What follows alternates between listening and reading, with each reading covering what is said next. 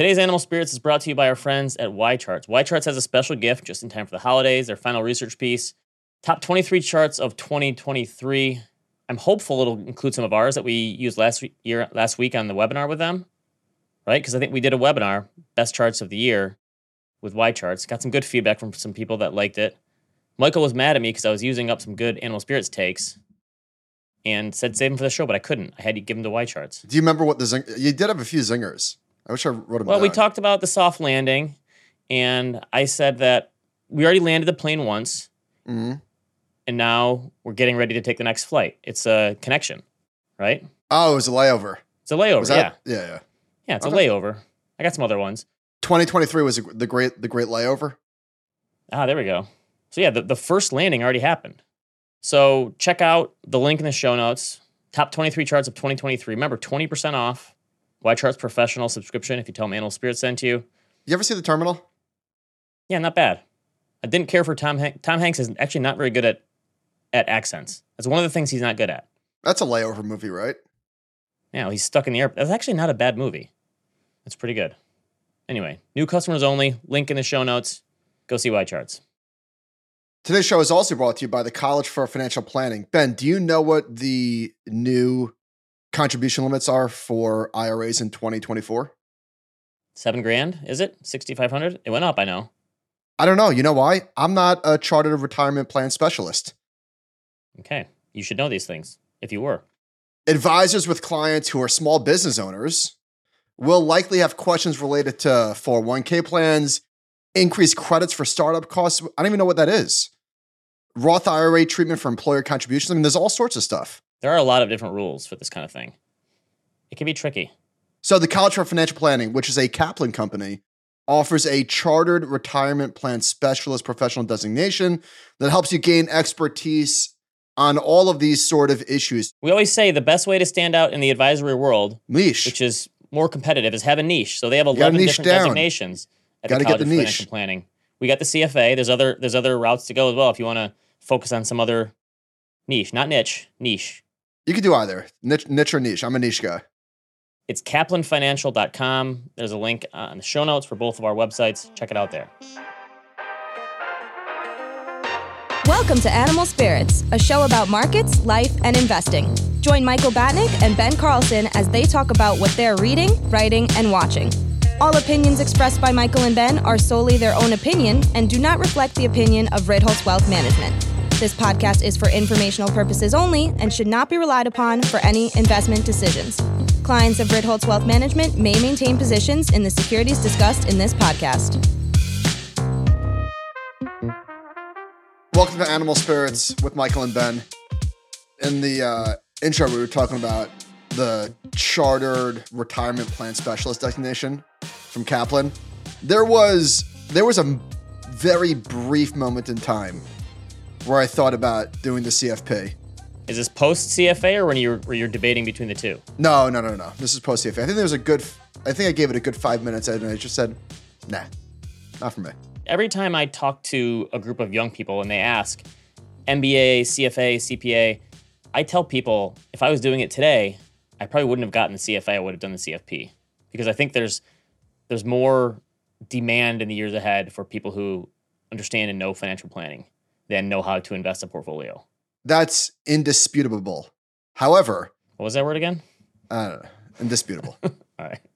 and that's that's true and it's good advice but i'm, I'm not really interested in personal financial planning and personal finance stuff That's fair. I, I, I'm thinking it through the young person lens of I'm trying to separate myself or oh what's a better what's better for your career well it depends what sort of career anyway So I remember um, when I was when I was coming out of school, my dad was trying to talk me into going to accounting and getting my CPA because that it, it always meant there's jobs there, right? But I I hated that. I didn't want to. I had friends who were in that and they'd do the busy season and tax season and they they hated themselves. So I didn't want to Yeah. go that route either. yeah anyway uh it's tuesday december 12th and we had a lot of economic data come out over the past week and a half I'd say good data. yeah good data on friday we got the jobs number I know certain people don't like good economic data anymore. Call me crazy. Maybe I'm contrarian.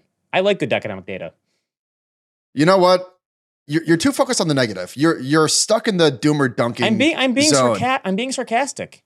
I can't tell. I can't even tell anymore. I'm losing the plot. I'm losing the Ben Carlson plot. Okay. All right. All right. You tweeted the U.S. unemployment rate has been less than four percent for 22 straight months. This is a Ben Carlson special.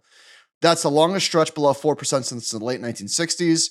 The unemployment rate never got lower than 4% once in the 1970s, 80s, or 90s. And then you have this great. Did you make this meme or did you take this? I, I guess this is a well, this is a meme. No, I pulled this. I pulled this meme myself. This is a Ben Carlson special. I didn't steal this from anyone. I just I just typed in little guy pushing big guy. And this is really? Yeah, yes. And I created this meme myself. Wow. You don't not every day that you see the birth of a new meme. All right, good for you. So there's a there's a picture of a little boy pushing uh A sumo wrestler. a sumo wrestler. You know, I don't know if we discussed this on this podcast or ever, but my mind broke a little bit. Did you know Yokozuna was Hawaiian? The He's big- Samoan? I, I never really got into sumo wrestling. Sorry. No, no, What do you? no, the WWF. Oh, okay. Oh yeah, I remember that guy. Okay, yeah, yeah. He was Samoan, not Japanese. Okay. I mean, they play Anyway. if they play characters. It's fake. Just so you know. true. I, I I I used this joke once before that. I you, I was in wrestling in like the Hulk Hogan, Roddy Roddy Piper days Yeah. back then. Jake the Snake. My brother telling me that wrestling is fake when this is back when it was WWE, not WWF or WWF. What's it now? WWE.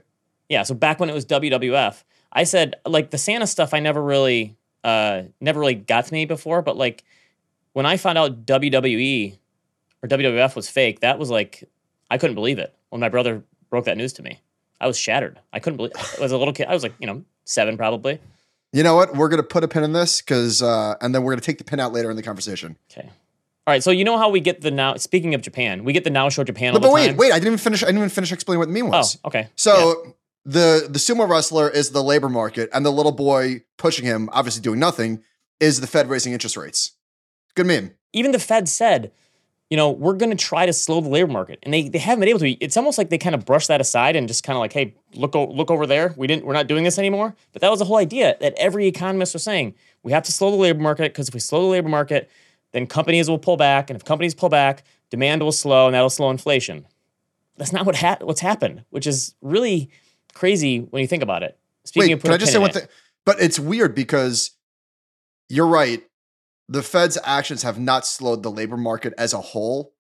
However, the rising cost of capital has destroyed money losing companies, and they have laid off a lot of employees. Spotify, the most recent example. Like, there's been a lot of restructuring with companies that required access to cheap capital. True? And yeah, and it still hasn't mattered though for the overall labor market, which is Right. That- shows how dynamic exactly. the U.S. economy is.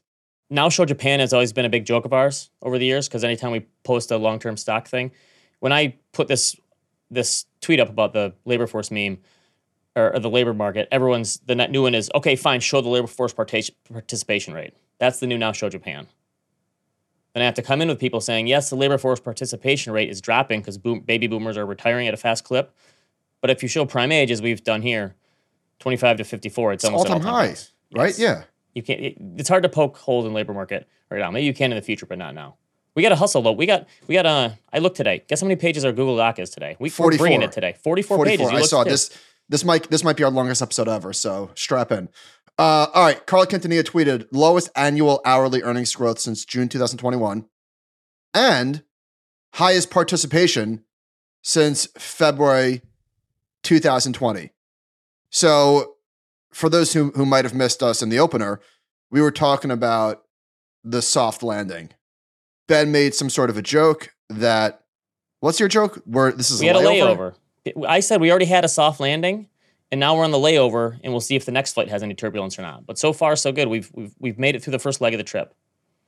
Yeah, I think that's right. I think I that's fly right. from a regional airport, so I'm used to a lot of layovers.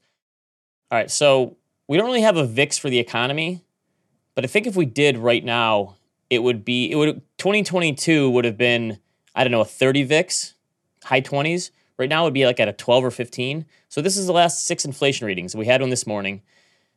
Uh, 2.97 in June, 3.18, 3.67, 3.7, 3.24, and now 3.14 in November the volatility is gone. Like the there wasn't any, you know, it's because we're the expectations are getting reset and getting more in line, but we've taken the volatility out of it. I think that's a good thing for the economy right now. Yes, the volatility of prices was definitely, I mean, it was definitely weighing on consumer sentiment. That's for sure. Right. Disinflation is potentially here. So Patrick Horan tweeted this. Shelter again was the largest factor in the monthly increase. So this is from October to November. If we exclude shelter, we had two months of mild deflation. Because remember, the shelter one is is lagging. It's basically like the only thing keeping inflation up at all is sounds like shelter and used cars, and those are two things that most people think are going to continue to fall, which is more good news ahead for inflation. You and I have talked about this before. Inflation versus the stock market. If you look at inflation higher or lower from one year to the next, a very crude measure, to be fair, but just one year to the next. What did inflation start at last year, end last year? What did it end at this year? If inflation is higher from year to year, the average return for the S&P 500 since the 1920s is 7%. If inflation is lower, the average return is closer to 16%. In 2023, with the markets followed this script again. Inflation was lower, stock market did good. I was looking at that this morning. I'm finally putting this this post together. Um, if you look at a chart, like just like a simple line chart of the S&P 500 returns when inflation is higher or lower than it was a year later, and you have them side by side, the charts look almost identical, even though there's a big gap in the average. And the reason why is because there's a lot more negative years when inflation is higher than it was a year ago. That makes sense. So when inflation is up year over year, the stock market is negative 33% of the time. Okay. And when it's lower than it was the previous year, and when I say lower, I mean if inflation was 2.1% a year ago and now it's 1.8%, that would be lower. Right. It's down only it's it's only down 17% of the time. Wow. Cuts your losses spread. in half. It's a big spread. Yeah. That is. So so that it takes the downside away a little bit. That's interesting. Car dealership guy tweeted it takes 39 weeks of income for the average person to purchase a new car. The good news is that that's down from 43 weeks earlier this year. The bad news in 2019, that number was only 32 weeks. That's a 22% increase in four years. How many people actually need a new car? How many people are buying new cars that probably shouldn't be or can't afford them? Fair? I think too many I think too many people spend money on cars and that is part of their financial problems. How's that?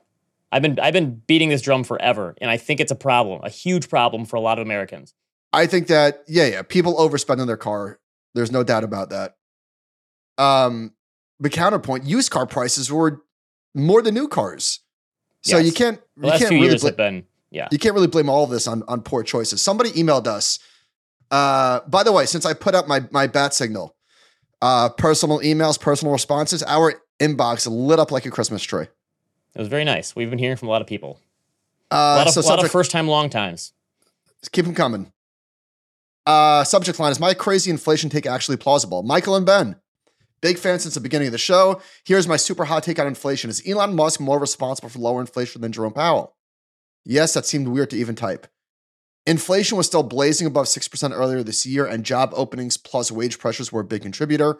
When Musk came to Twitter, he cut 80% of staff. No matter your perspective on the guy, this decision seemed to unleash a torrent of other tech companies cutting staff. This has been a big driver in stock market gains this year, that and generative AI, and the fact that 2022 was a crappy year. But I think the bigger thing this did was it lowered some of the job market stresses in the entire economy, not just the tech sector. Um, I don't think this is a terrible take. I don't necessarily agree with this because I think tech was going to see layoffs either way. Maybe he started the ball. I think I think we can give Musk actually more credit for lowering prices on Teslas so much. I think that helped it's going to help drive down inflation on new cars. Car and Driver has this list, now that we're talking about cars, of like the best-selling 2023 models. The top three models, of course, are Ford F 150, the Chevy Silverado, the Ram pickup. But number four is a Tesla Model Y, fourth best selling car this year in the US, which is pretty crazy. So I, maybe he has more of an impact on his huge price cuts and Teslas than anything. How's that? I think the tech stuff was going to happen anyway. Don't you? Yes. But I do think that he, a lot of CEOs were looking at what he did and saying, now, hilarious. It's like, well, things seem fine with Twitter. that was short lived. because he got rid of everybody and now the company is in shambles. Yes. Although there there were people who said like there was like three times when people were like, okay, Twitter is actually falling apart at the seams and like like the software is going down. And obviously that that didn't happen. All right, you you've been saying I've been too doom and gloom, so I want to give a No, prediction. no, no, no, no, no, no, no, no. What? I said that you're giving the doomers too much oxygen. You're Oh. focusing you're focusing too much on dunking on idiots on the internet. I told you the doomers are my sworn enemies. What am I supposed to do? All right, 2024 prediction. I think I actually gave this on YCharts last week on our webinar. I'm bullish on consumer sentiment for the following reasons. We ta- already talked about it stabilizing inflation rate. I think taking the volatility out of the economy is going to be huge for consumer sentiment. Falling gas prices, oil is below 70, I think. Falling mortgage rates. I think if we get a 60 or a 6% mortgage rate or so below that, I think consumers are going to love that if that happens. Real wage growth, wages are growing faster than inflation again, and the Fed is probably going to cut two or three times in 2024. I think comeback time for consumer sentiment, and I think we're going to stop having this why is everyone so miserable and the economy is doing well takes. I think 2024 is going to reverse that. I hope you're right. I think that these sentiment stuff and the surveys are messy. Like the people, it's possible that you see a rebound in consumer sentiment if if what you said just happens. But I think that we're a little bit broken, and I hate to say it, but Well, a lot of it is political. Jim Bianco did another thread on that last night saying, listen, this is all politics, these sentiment indicators. the 2024 election is not going to help the vibes. We got a, another email uh, from Anthony asking us, "Do you think the delta between those other countries?" So last week we were talking about how come other countries there's not the big gap between what's going on and how Yeah, Like data how the and economy- vibes. yeah data and vibes and and we were like, well, what's what's unique to unite to the United States? It's not like other countries don't have social media, right? So this person posits like, do you think the delta between those other countries can be explained by income or wealth inequality? I don't have the data, you probably do, but my hypothesis is that in most European countries, there are more social programs and perhaps the disparity in wealth is more narrow than in the US. A bunch of people did say that to me too. Like healthcare and education is covered in a lot of the European countries, even though they have housing that's even more expensive than ours. But that it's always been like that though. That's not a new thing. So that doesn't really explain like why this happened all of a sudden in the last two or three years. I, I think uh I'm repeating ourselves, but social media is really like messing us up. I think that we are so, so addicted to our phones. And I would put myself in this category. Unfortunately, like I don't spend I don't really spend any time during the day on Twitter. Luckily, I'm too busy to pay attention to it. I'll to log in here and not to brag, I'll log in here and there. But when the day is over, I'm on my phone all the time and I'm on Twitter all the time and I hate it. And I don't I don't know what to do about it. Like I'm stuck. I I don't know what to do. And I was thinking about this because I was at a traffic light the other day. And I looked over to my left and there's a couple. Literally both of them are staring at their phone. He's driving, she's in the passenger seat and they're both on their phone.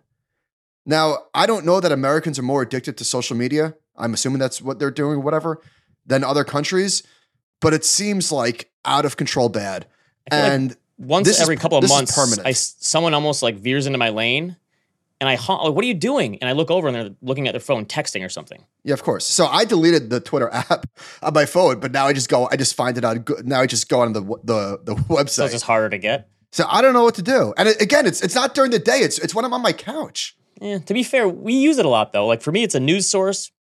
We get so many, of the, so many of the things that we read and talk about here. So, but there's also the addictive element as well. So so Dan Carlin tweeted from Hardcore History. I can't be the only one following the many upsetting global events via social media, concluding that this is the most poisonous and least productive way to conduct important conversations that humans have ever been a part of. I used to think the TV of the 1980s and the 1990s was bad, but it apparently was Demos Demosthenes? Demosthenes? How do you pronounce this? Yeah, Demosthenes, sure. Demosthenes versus Cicero compared to this. In my humble opinion, this is making things worse. There's no doubt about it. Social media, as wonderful as it has been for you know our careers and all that stuff, like it is just, it is so toxic, Yes, and It's that is structure. That is structural. That's that's never going away. I think the bad outweighs the good at this point for sure. Oh my god. So Robert Kiyosaki, and I, I know Ben, I was poking you for making fun of doomers, but while we're on the subject, This fucking asshole. FYI, bank credit just sold off like 2008. Bob, uh, Robert Kiyosaki is rich dad poor dad. Now listen, I don't want to give these people attention. However, a lot of our audience sees No. this stuff. I saw And- this tweet and I think we're making progress because literally everyone on Twitter dunked on this guy. Okay, good. This is what I this is what I liked about it. I- This is why we're making progress because people don't listen to the doom. I mean, some people are, but most people are dunking on them and proving why they're idiots. Like So this, this guy. butthole said bank credit just sold off like 2008. Get some cash out of banks as you need cash. This may be the start of the biggest crash in history. Hope I am wrong. Yet no time to play Russian roulette with your life. Russian roulette with your life. First of all, hope I am wrong. You, dude. This is the worst Grand Rapids hedge I've ever seen in my life. That's the biggest charlatan calling card in history. Hope I'm wrong that the world doesn't that the world collapses, but I warned you if it does. Market Watch said, Is the US in a silent depression? TikTok creators say yes. Um, we are in the worst economic time in American history, says one TikTok user in a video with millions of views. What do we do about this? There's nothing. I don't think there's anything we can do, unfortunately. And I don't want to I don't want to keep talking about this every week, like just highlighting like the idiots, but it's uh it's unfortunate. This is like my my hope was that young people would be immune to this stuff because they grew up in it. it's the opposite, it seems. When the AI stuff takes off, we're gonna have to get really good at just assuming everything is fake because there's gonna be so many deep fakes coming at us. Hopefully, that will maybe it'll take that to live through and people realize like you can't trust anything on the internet, which is sa- sad because we live in a society that's literally built on trust. The financial system is built on trust. So if, if we just have to say you can't trust anything, that's going to be a tough way to live.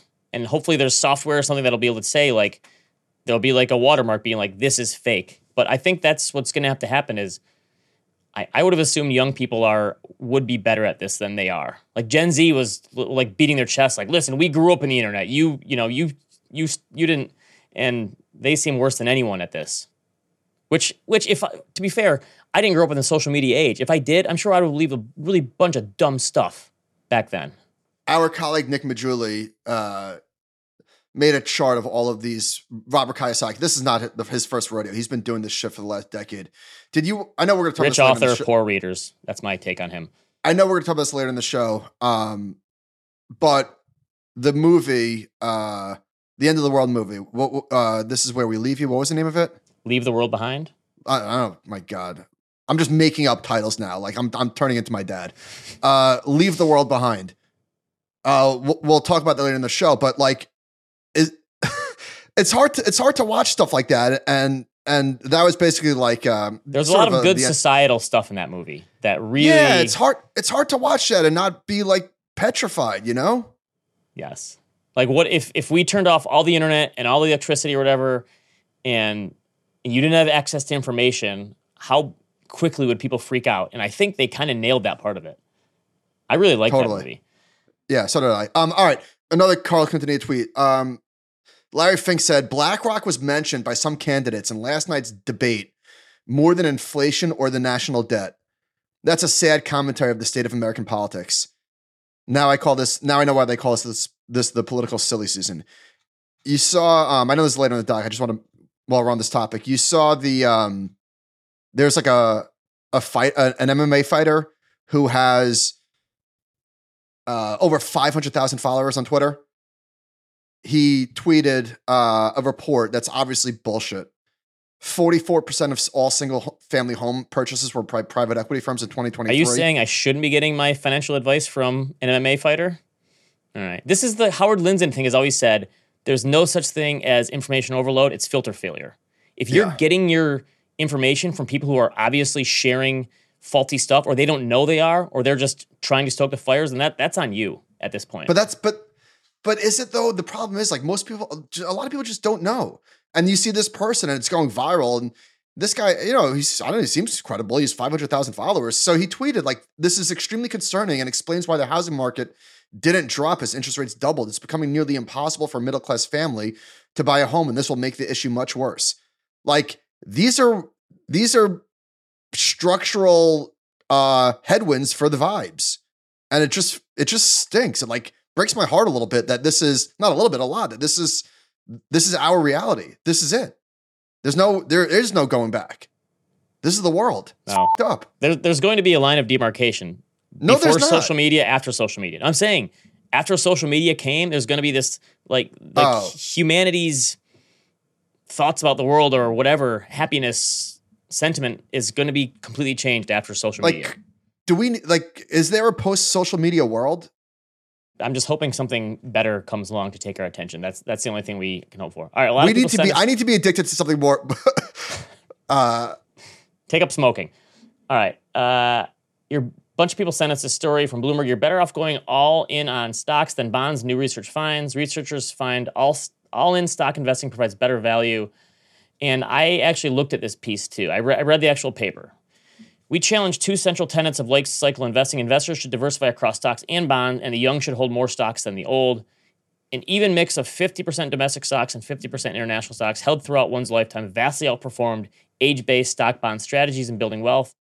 I mean, a lot of people ask for our thoughts on this.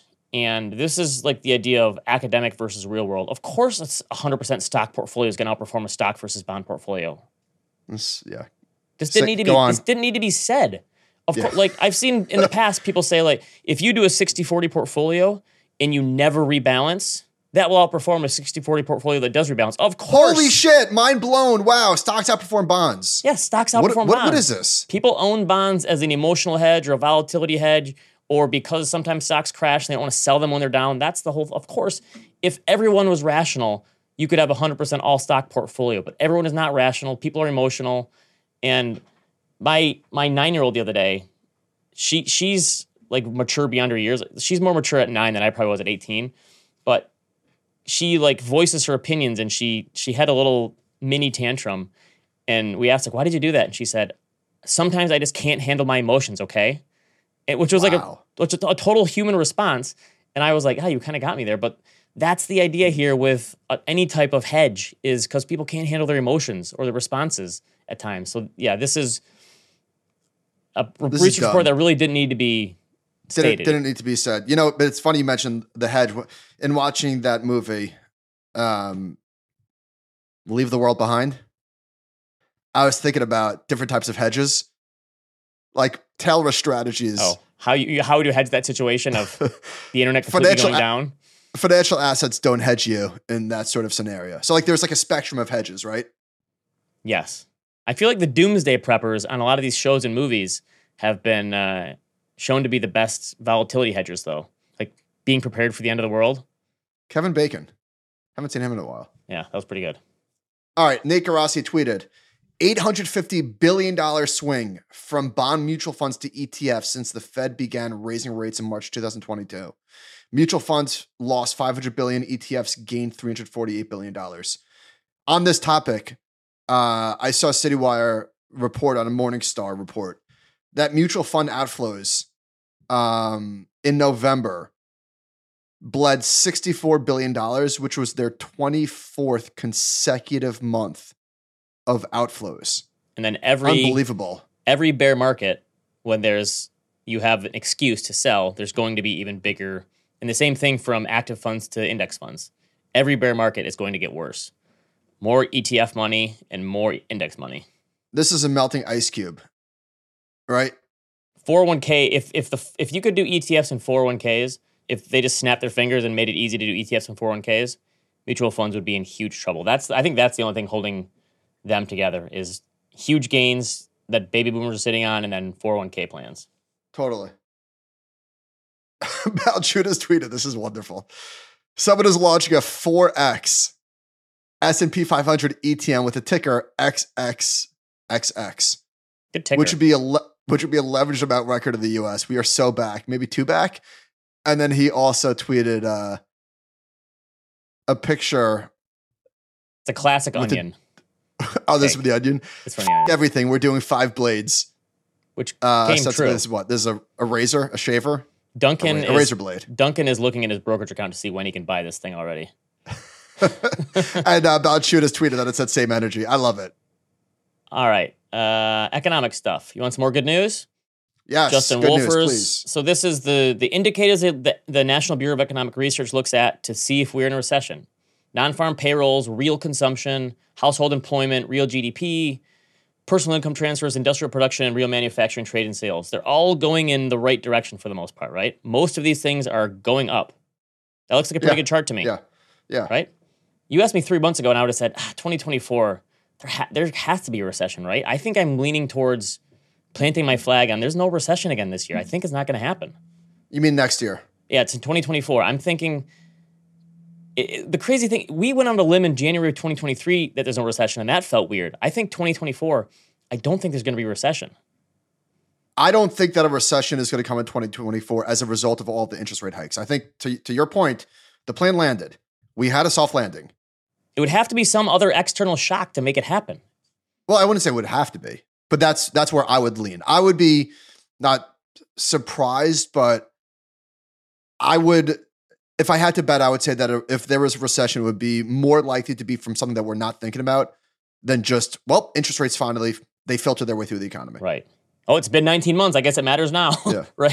I think Yeah. that's what some people are waiting for, though, like the lag thing. All right, it's 18 months and they don't matter, but at 19 months, then they're going to matter. I don't like that I got too too gloomy back there. I want to bring myself back to the center.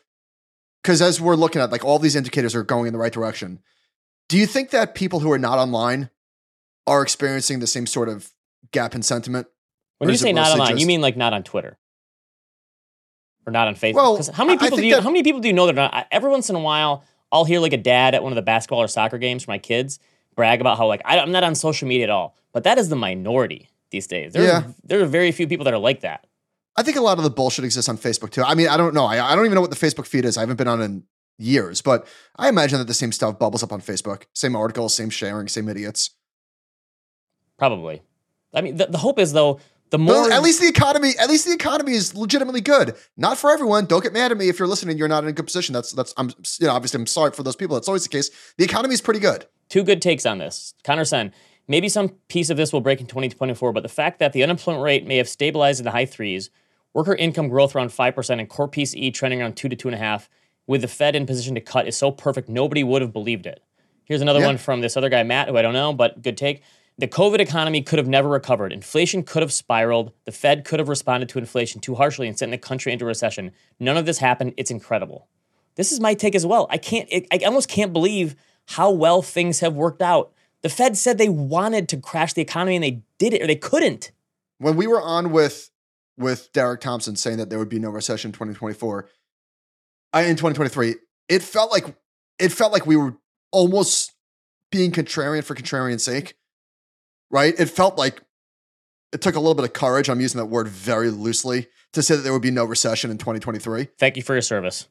Yeah, no, it's a joke, but but it was such it was really consensus. It really was like the overwhelming consensus. Of course, we're gonna have a recession.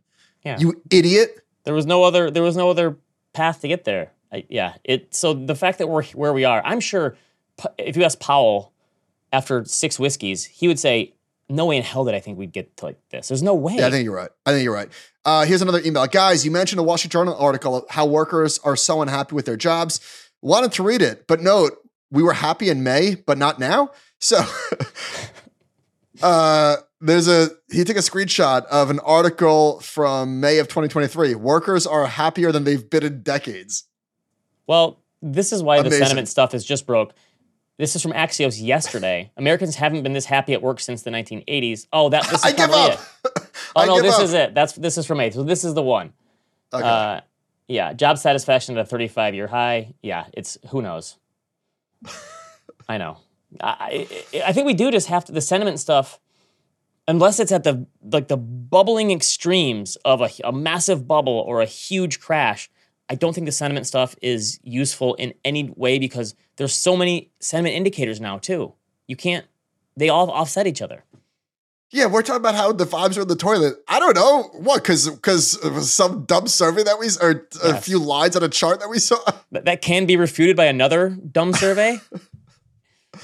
Um, Ben, you tweeted uh, top economist. Is uh, an article from CNBC in October October twenty seven October seventeenth. Excuse me, two thousand twenty three. Top economists unanimous on higher for longer rates as inflation threats linger. Uh, and you tweeted this is basically the top in rates. Unanimous economists lose again. And then you also tweet one year to, to the day from this gem, October seventeenth, two thousand twenty two. Forecast for U.S. recession within year hits 100% in blow to Biden. I mean, 100%. This is why economists Nobody, should stick with a 40% nobody lane. has any idea what's going on. right. Rates hit 5%. we're all just- we're- yeah. We're all just pretending. Charlie Munger, in the interview with John Collison, was talking about, I can't remember the exact quotes, but about like experts on TV or something. And did I write this down? Uh, Charlie said, like, oh, here it is. I did write it down. Uh, he said they're experts in saying something that's mildly plausible, Right. which is like such a great way to put yeah. everything that we that we're talking about. Could happen. Yeah. All right. How about this? So the higher for longer people, they're probably going to take a, a victory regardless if the Fed keeps it above 4%. They're going to see, I told you. But look at this. This is the average effective Fed funds rate going back to like the 1950s. The average is 4.6% over the past 70 years. So is it really higher for longer if they keep it at 4 or 5% or 4%, or is it just average for longer? Eh, I think you're being too cute. Well, I mean, we're saying higher compared to the 0%, I guess, but this literally is, we're, we're a little bit more than average right now. Do, do Average interest rates do interest rates in the 1960s have any bearing on today? What if you did the average interest rate for the last 30 years? That's lower. So here's I looked at this for mortgage rates the other day. So because some people are saying if you go back to the 70s, mortgage rates average seven and a half percent. So we're right at average, which is ridiculous because they got to 18 percent in the 80s. But if you look at just this century alone, average mortgage rates are five percent. That's another thing for sentiment. I think the spreads on mortgage rates, bonds. I think that's what's going to ha- help mortgage rates in 2024. I want to see that spread go down. Uh, all right, let's talk about crypto for a second. Who tweeted this? Uh, uh, Ryan Rasmussen. He's uh, he's from Bitwise. This was, I think, on Sunday night. Seventy-one million dollars of Bitcoin longs were liquidated in the past hour. This is the best part about crypto to me is that How is this still a thing? Like, how are people still going full tilt in crypto? I think it's just never going to change. Where you have these nights where crypto will jump 10%, or all of a sudden in three minutes, you'll have a huge sale and it'll drop 10%. Maybe that's just never going to change in something like Bitcoin. I don't know. last week we were talking when we were talking about Bitcoin, we were saying how, uh, at least I was saying how, eh, both of us were, we bought it as an emotional hedge. Like maybe this sounds irrational and petty to you, but sorry, this is I'm just being honest. If Bitcoin went to hundred thousand dollars and I didn't own it, I, I would explode. Yes. Like my, my brain would just melt into my body because It's an asset that, that stokes the emotions unlike any other one, I think. Yeah, yeah. Um, and I certainly did not would not want to be somebody whose identity was was tied. Even into my internal identity was tied to watch to to hoping something. Either way, though, you wouldn't want your identity tied completely into it or completely out of it. Well, of course, of course. Yeah, we're we're, we're not big fans of some of the crypto thinking, uh, and this is a great example of it. So, Buco Capital retweeted a commercial that Coinbase did, um, and Coinbase tweeted, "Single family home up." Single family homes didn't always require four roommates. It's time to break the cycle. It's a it's a commercial that uh, I'm guessing airs on TV. So Buco Capital tweeted, Wait, so the idea is you can only afford a house if you buy crypto? Well, so Buco Capital re- retweeted and said, These ads are deeply malicious. They attempt to establish a sense of insurmountable hopelessness to trigger people into YOLOing lottery ticket shitcoins and cum tokens. And perfectly said, this shit is gross. I, I, I'm cooling with the F bombs, excuse me. I hate this. I really, really, really hate this. I hate everything about it. Yes. It's there's other ways to push your line of thinking than playing on people's fears. All right. So I've got an AI take here. Josh on his website. So Josh changed his website from Reformed Broker to what is it now? DowntownJoshBrown.com. And he posted this thing from Google Gemini that shows how the AI works. And Josh has been all over this AI thing way more than than I have or you have, I think. And he's he's saying, watch this video, it's mind blowing.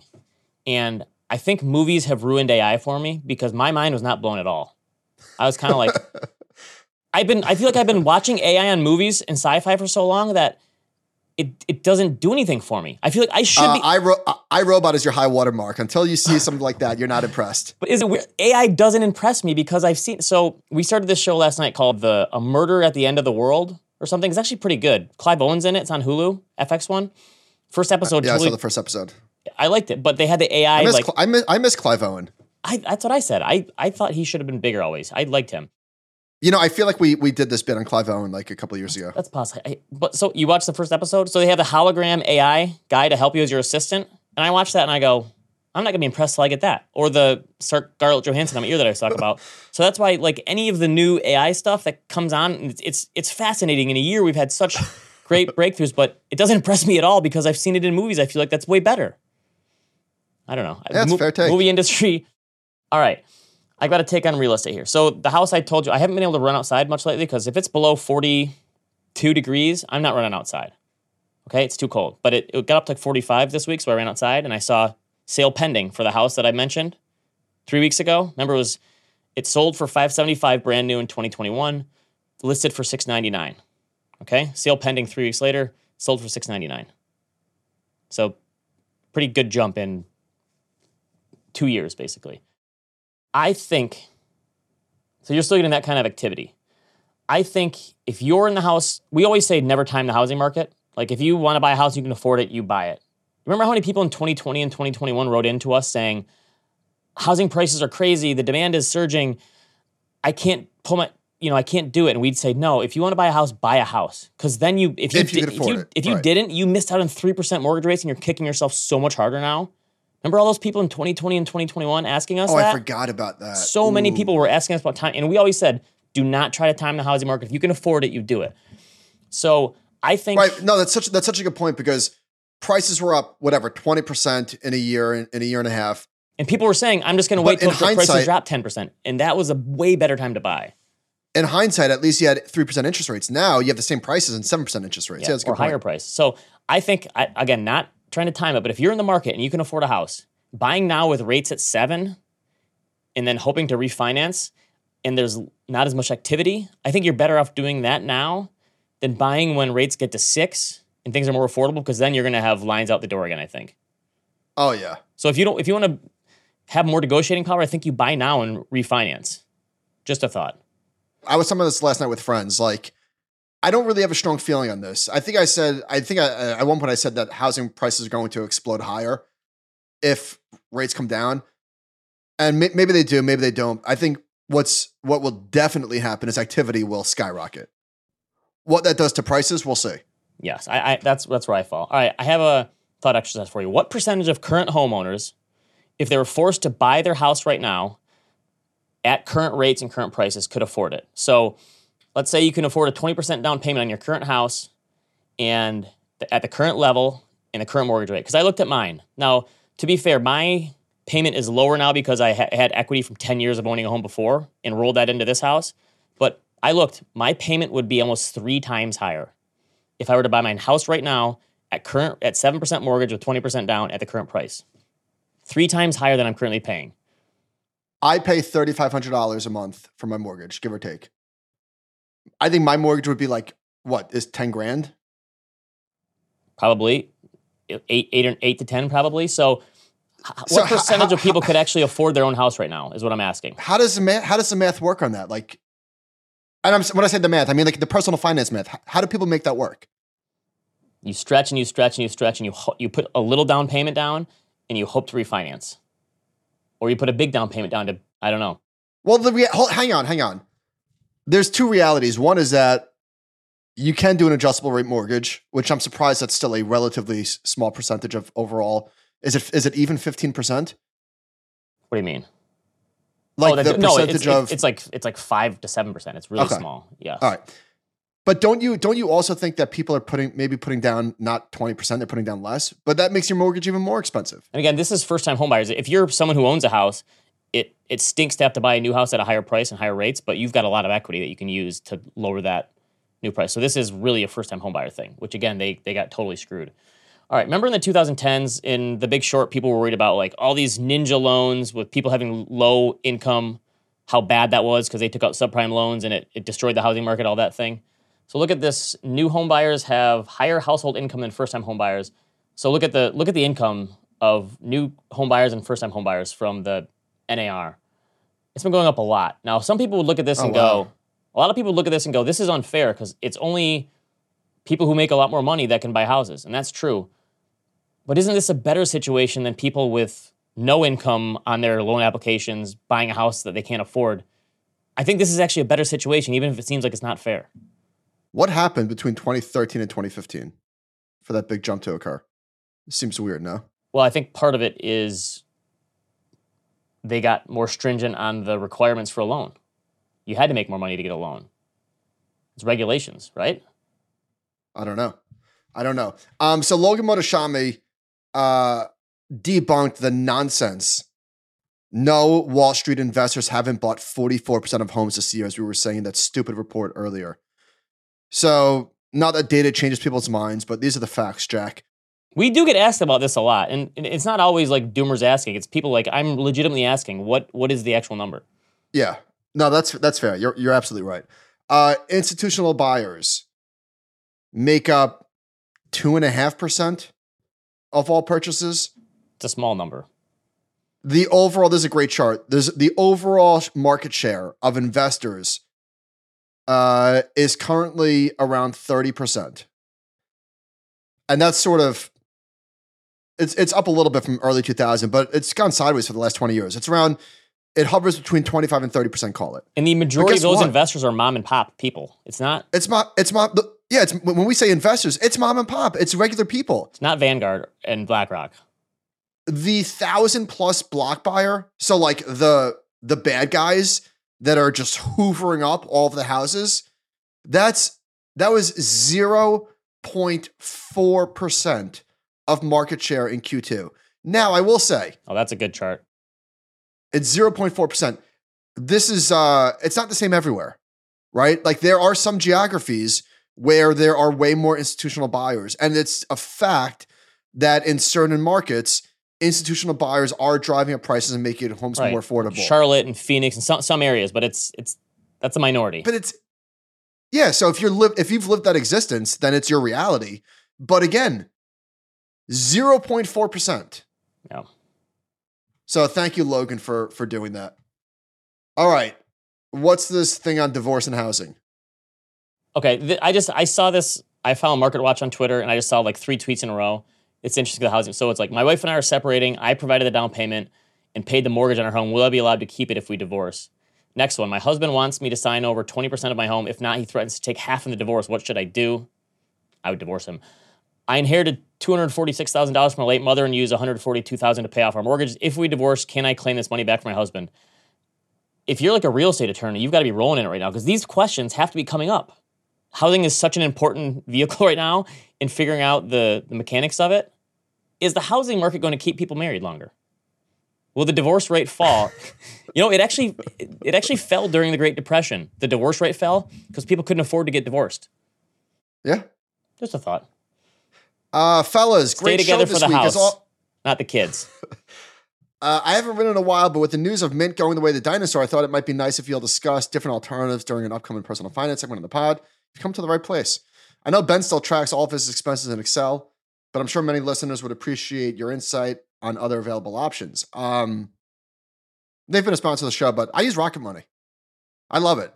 It's a great service. Matter of fact, um, I get one of the things that I like about it so much is that I get uh, email alerts when there's like an uh, a large purchase. That's the part I like about it too. I started using it, so I I still have my Excel spreadsheet, but I use Rocket Money as like a supplement to it, and it tells me, you know, unusual activity. Did you make this purchase? And that that stuff yeah. has happened. And it, and it, breaks down your, your it breaks down your spending by category. So I'm I'm a big fan. I walked into the the I don't know what room in the house I was in, bedroom maybe, and I said to my wife, I was like, "What the hell is blah blah blah?" And she's like, and uh, she's like, "What are you talking about?" And I said, "Rocket Money. I I, I found a I found the purchase." And she's like, "Oh, that okay." Uh, so anyway, that's that's what I, I found. A lot of those purchases are usually like makeup way more expensive than you'd assume. I'm pretty sure it was clothes. I can't remember the name of the brand, but she was surprised I never heard of the brand. Considering 70% of your wardrobe is Instagram t-shirts and Giants gear, I'm not surprised you didn't know the brand. So this this new Giants hoodie that I got, now I just everything I get is from Fanatics.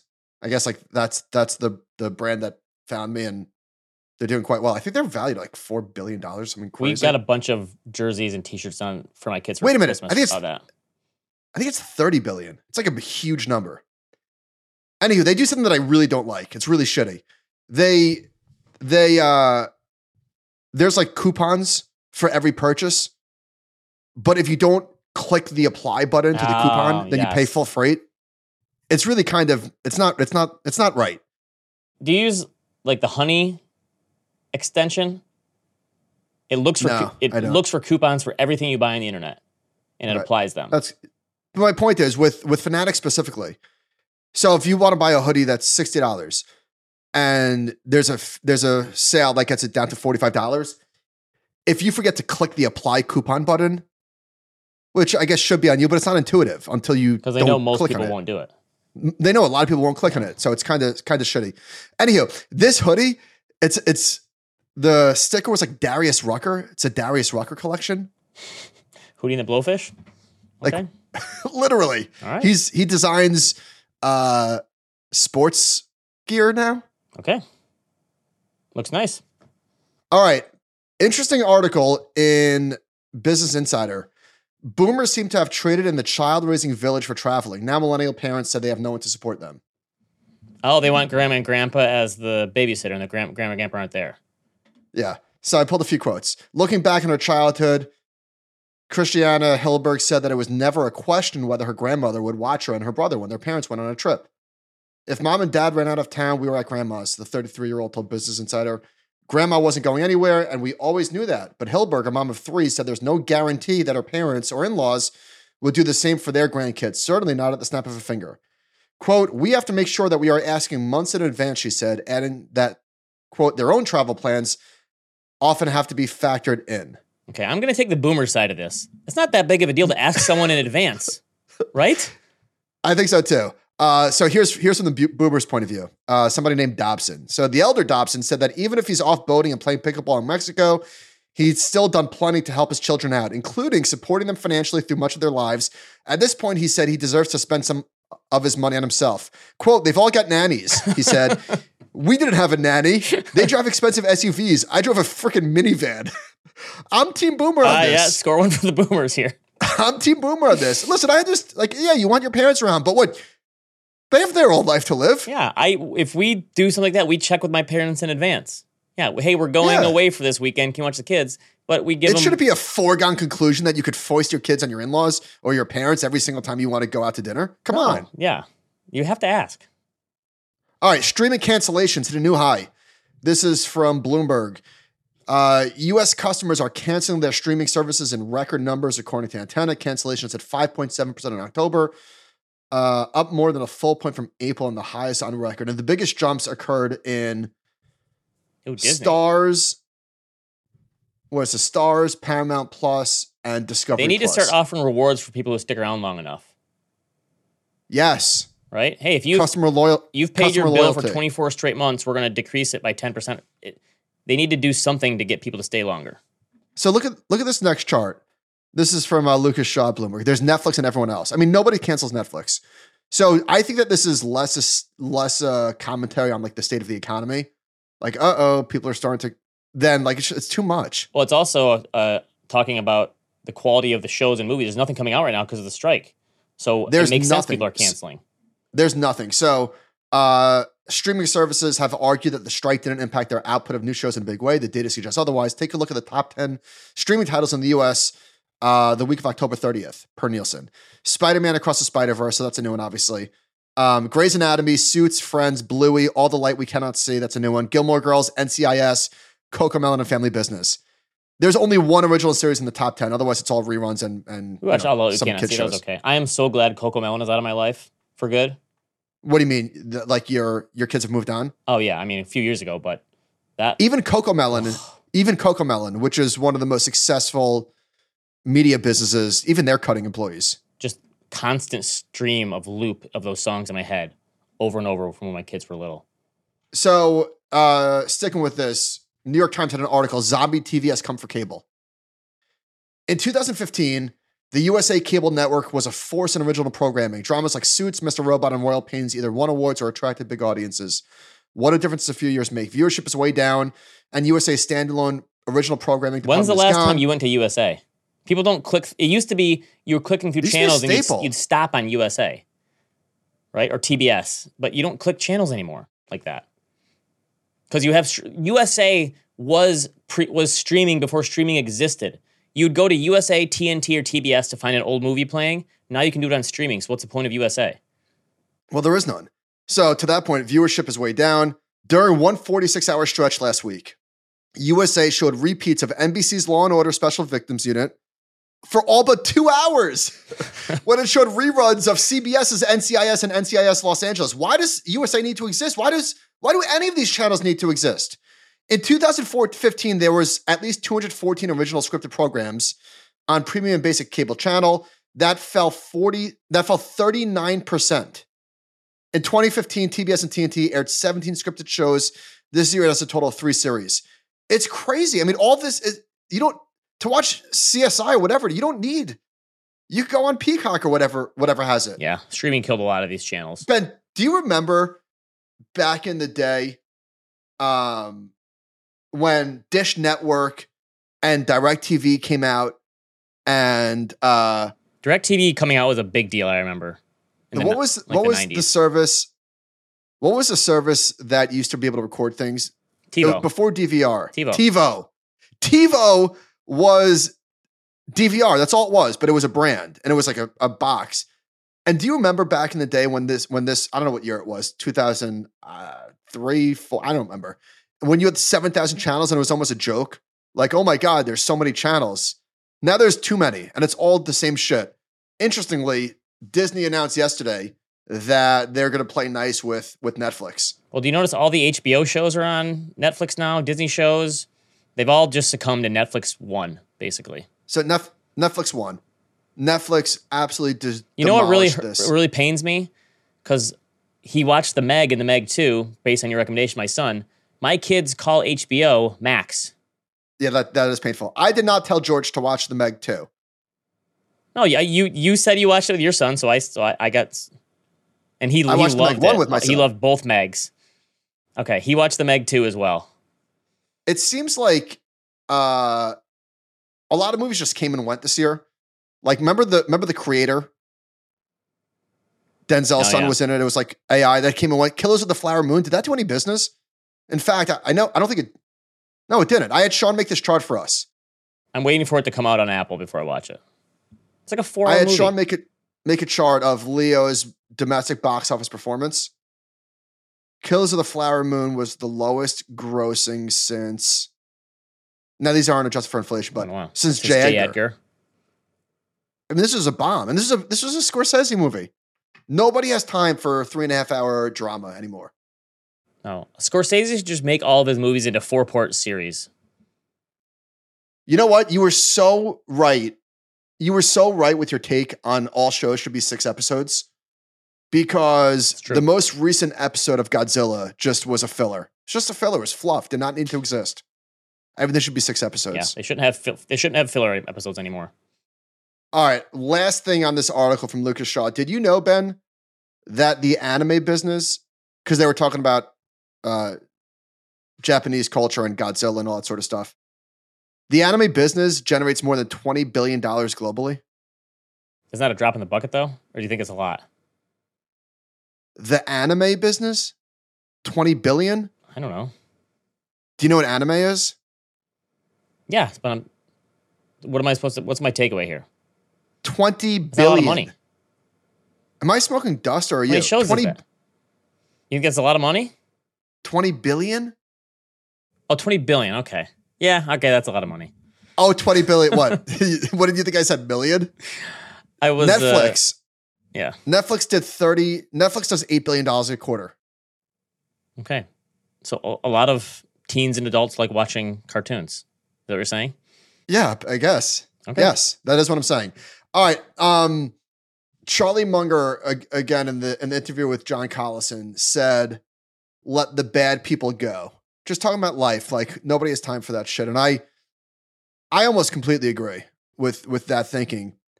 But then I was at Robin's grandmother passed away.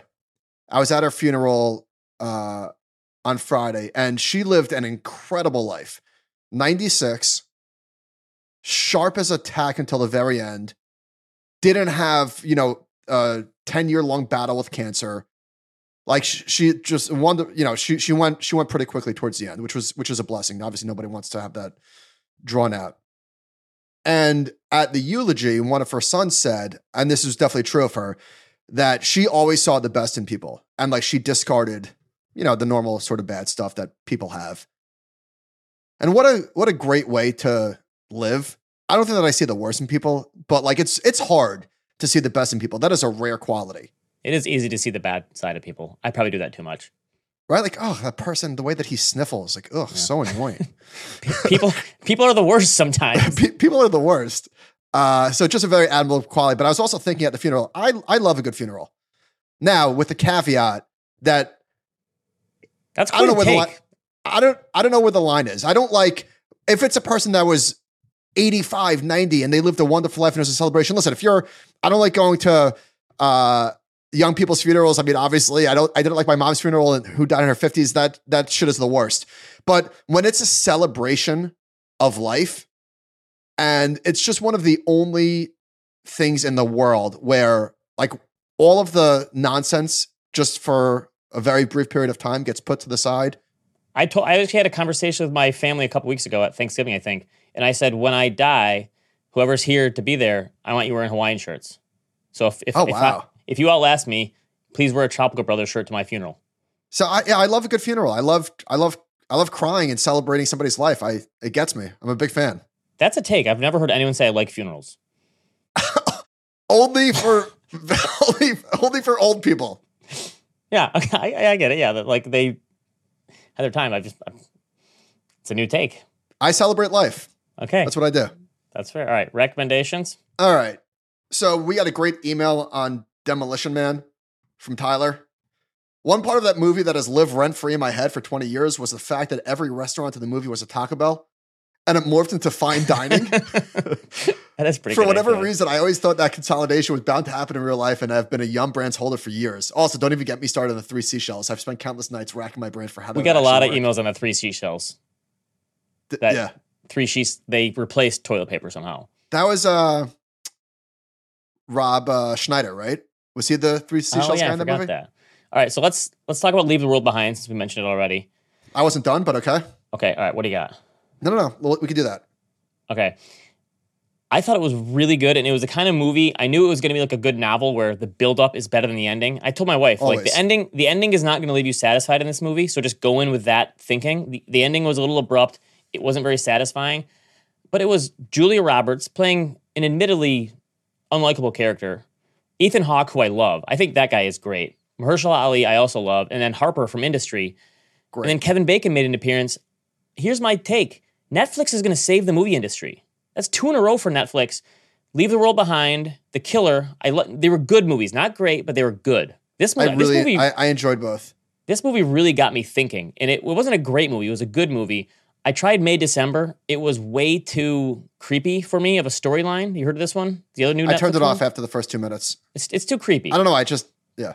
But Netflix and I think Apple to some extent are going to save movies because we haven't had like good movies, and I thought Netflix was never going to happen, and I think it's going to happen. So I I'm looking forward to Netflix movies now. I want to get back to the movie because I very much enjoyed it as well. But I think that uh, if there are people in the industry, listen, in the movie industry, listening to our podcast, they want to punch you in the nose because aren't isn't Netflix killing the movie industry? I mean, Netflix Netflix killed movies. I, Streaming killed movies.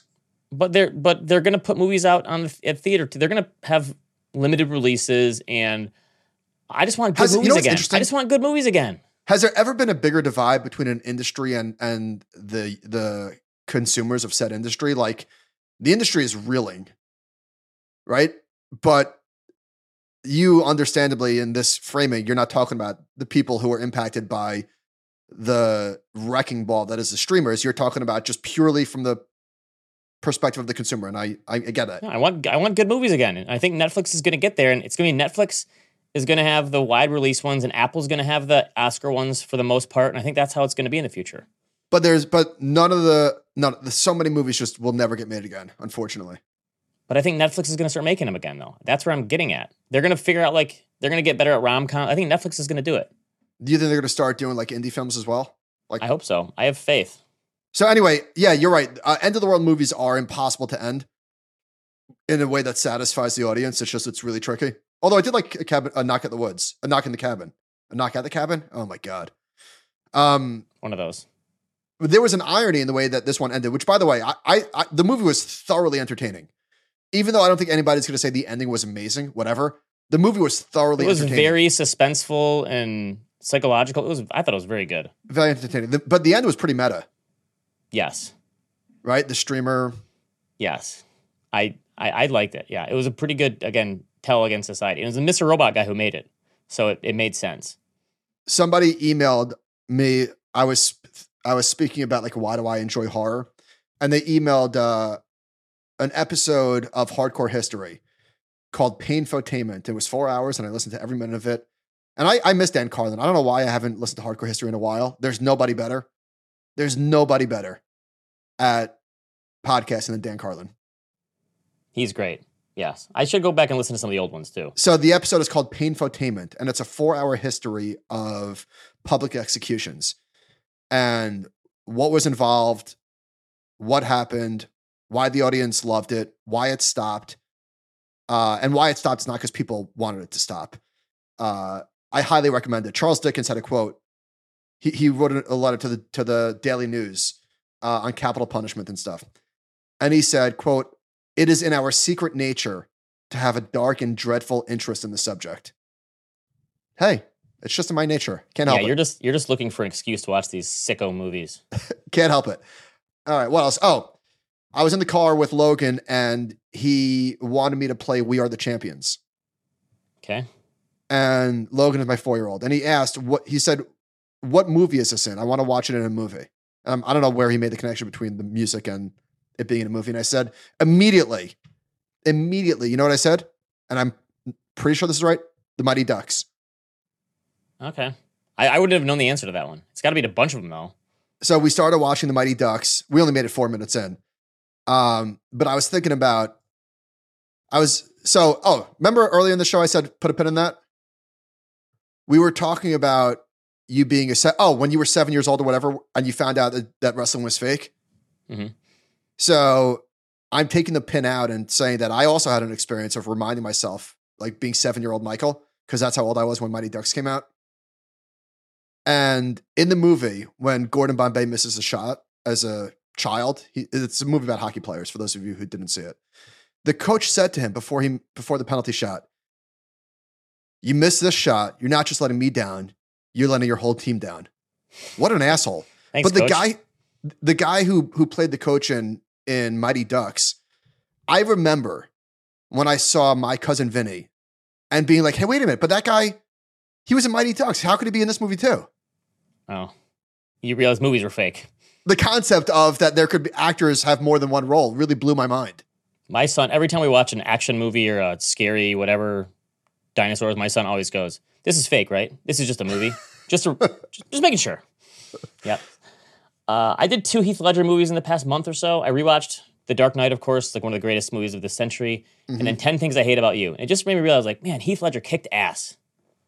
That guy, like, obviously, The Joker is one of the greatest performances of all time, but Ten Things I Hate About You was probably the first movie I ever saw him in. And I have nostalgia for that period of the '90s because there was all these great high school movies. Ten Things I Hate About You and American While we were in high school. Can't hardly wait. While I was at yes, while I I was, in high school. I was a junior senior when Superbad came out. So that's why I have these like nostalgia about that period. But the st- it was just so much more innocent back then. Like you, the stuff they make today about kids is like they're all crazy and doing drugs and depressed, and it's like so over the top. In the late Like uh, nineties, the show on the show on HBO. Yes, the late nineties, everything was so even the party stuff. It was so much more innocent, and that's what I love about it. And Ten Things I Hate About You, you could tell like this guy is going to be a massive star just from from that role alone. And it was young Heath Ledger, young Julia Stiles, and young Joseph Gordon-Levitt. Like I, that movie to me, I love that movie. So uh, Netflix is saving the movies. There'll never be another. Will there ever be another run of like teen high school movies? I'm hopeful. The 90s really is the last decade. After that, there's no more decades. We sound old, but it's true. Yep. All right. Anything else? We had some technical difficulties, but we made it through this. We made we made it through. Anything else? I think we covered everything. All right, Ben. Good potting. Good potting. Uh, all right, listen. Personal emails, personal responses. This is what we're all about here. Animal spirits at thecompoundnews.com. Thank you so much for listening. Thank you, Duncan, everyone else who works behind the scenes on making the show possible. We will see you next time.